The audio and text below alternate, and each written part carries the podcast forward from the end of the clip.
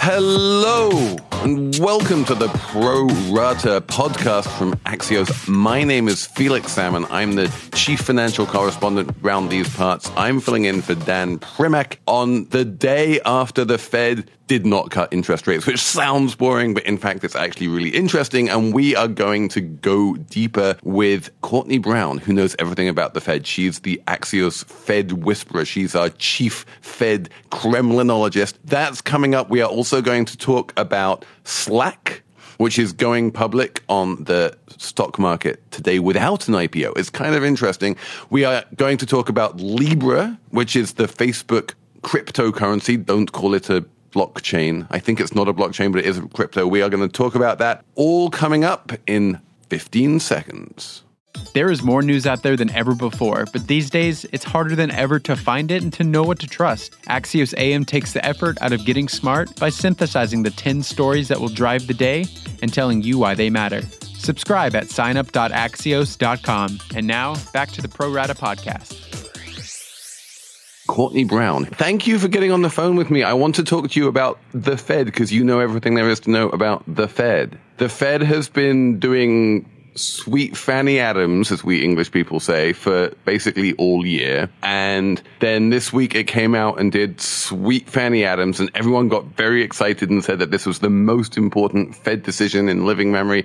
How can it be so important if they just did exactly what we thought they were going to do all along and it has been doing all year? Well, if by we you mean the markets and maybe President Trump, I don't know. I wasn't totally convinced that the Fed would kind of bow as much as it did yesterday. Let's rewind a bit in that case. They did more than just nothing yesterday. They did something. They bowed. What does that mean? Well, they made a pretty significant pivot. For the past few months, the Fed has been pretty adamant about being patient, which basically meant they were in wait-and-see mode. And this may seem silly, but now that word is gone from their policy statement, which is a pretty big deal. And what they added was that they would act as appropriate to sustain the economic expansion. And Powell also sounded a little bit more downbeat on the health of the economy, and he talked a lot about the impact from a more intense trade war and how that could hurt the economy. So basically, what you're saying is they are no longer signaling that they have paused a tightening cycle, and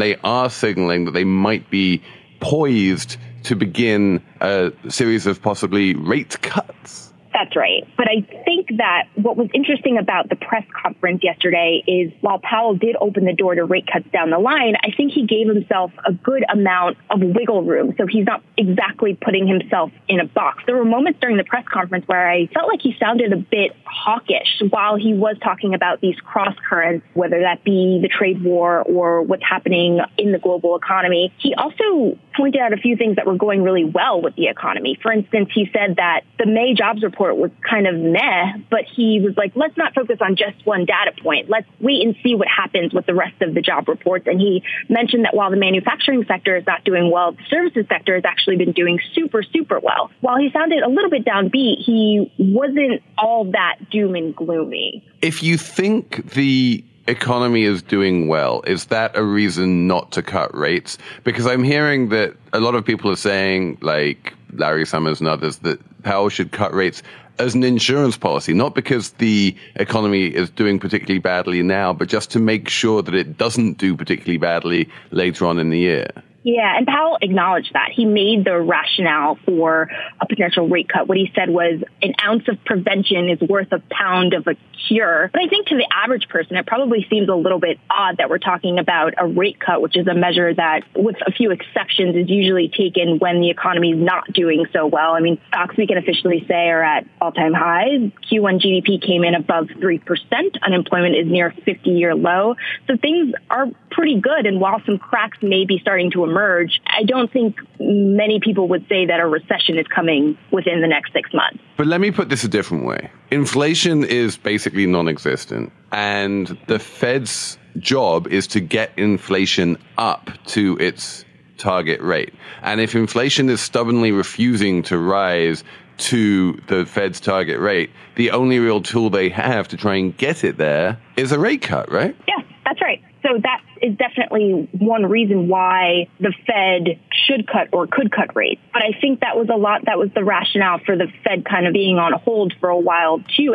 And Powell, the last meeting, he didn't sound like he thought inflation was that big of a problem, the low inflation readings that we've gotten. He used this word transitory, which he didn't use this go around, which basically meant that he didn't think that the low inflation readings were a persistent issue. It was just a transitory issue. But they are persistent. It's been below target for a decade. I think a lot of people would agree with you. But that's not what he said. That's an empirical fact. I mean, if you just look at the CPI readings. So my Axios Edge newsletter, when I wrote it a couple of weeks ago, I said Powell does not know what he's going to do. He genuinely doesn't know, and he is genuinely waiting and seeing, and he is genuinely being data dependent, and depending on what the data show, he may or may not do any number of things. He may cut a little bit in July, he may cut a lot in July, he may cut a lot in September, or a little bit in September. There's a bunch of different possibilities here, and he genuinely doesn't know. Do you think that's true, or do you think somewhere in his heart of hearts he actually knows what he's going to do at this point? I was thinking about that piece you wrote yesterday a lot.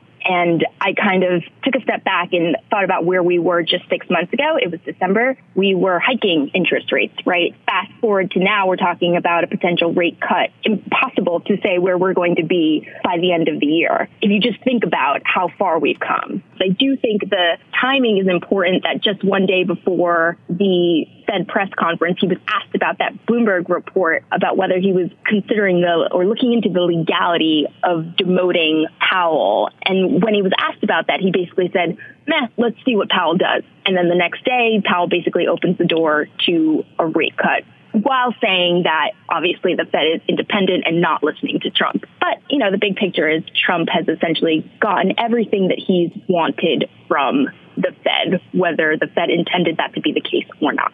Courtney Brown, thank you very much. You have taught us everything we need to know. Axios Chief Technology Correspondent Ina Fried shares breaking news and analysis on the most consequential companies and players in tech, from the Valley to DC. Subscribe to Get Smarter Faster at signup.axios.com. And now, back to the Pro Rata podcast. So now my final two. The first one is Slack, which is going public on the stock exchange today with a direct listing. This is an amazing new form of going public, which was pioneered by the Swedish music streaming service Spotify.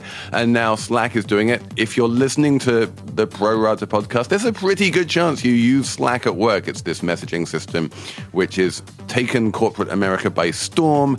And they have so much money, having raised so much money from private investors over the years, they don't need to raise any in an IPO. So they're not raising any in an IPO. They're not selling any stock at all. They're just saying, we will go public, we will be listed. And then if you own shares, you can sell them. And if you want to buy shares, you can buy them. And we'll let the stock market do its price discovery thing. I really love direct listings. I'm really looking forward to how this one turns out. And also, Libra was announced by Facebook this week. This is the new cryptocurrency that they have developed, which is going to allegedly make it incredibly easy to send money between any two people on the planet. They can open up their Calibra wallet, which will somehow be connected to WhatsApp or Instagram or Facebook, and send money. It will be its own kind of currency. It'll be a mixture of dollars and euros and yen and various other things. It'll be backed by fiat currency, so it won't be volatile like Bitcoin, and it will apparently be very easy, but there are a lot of obstacles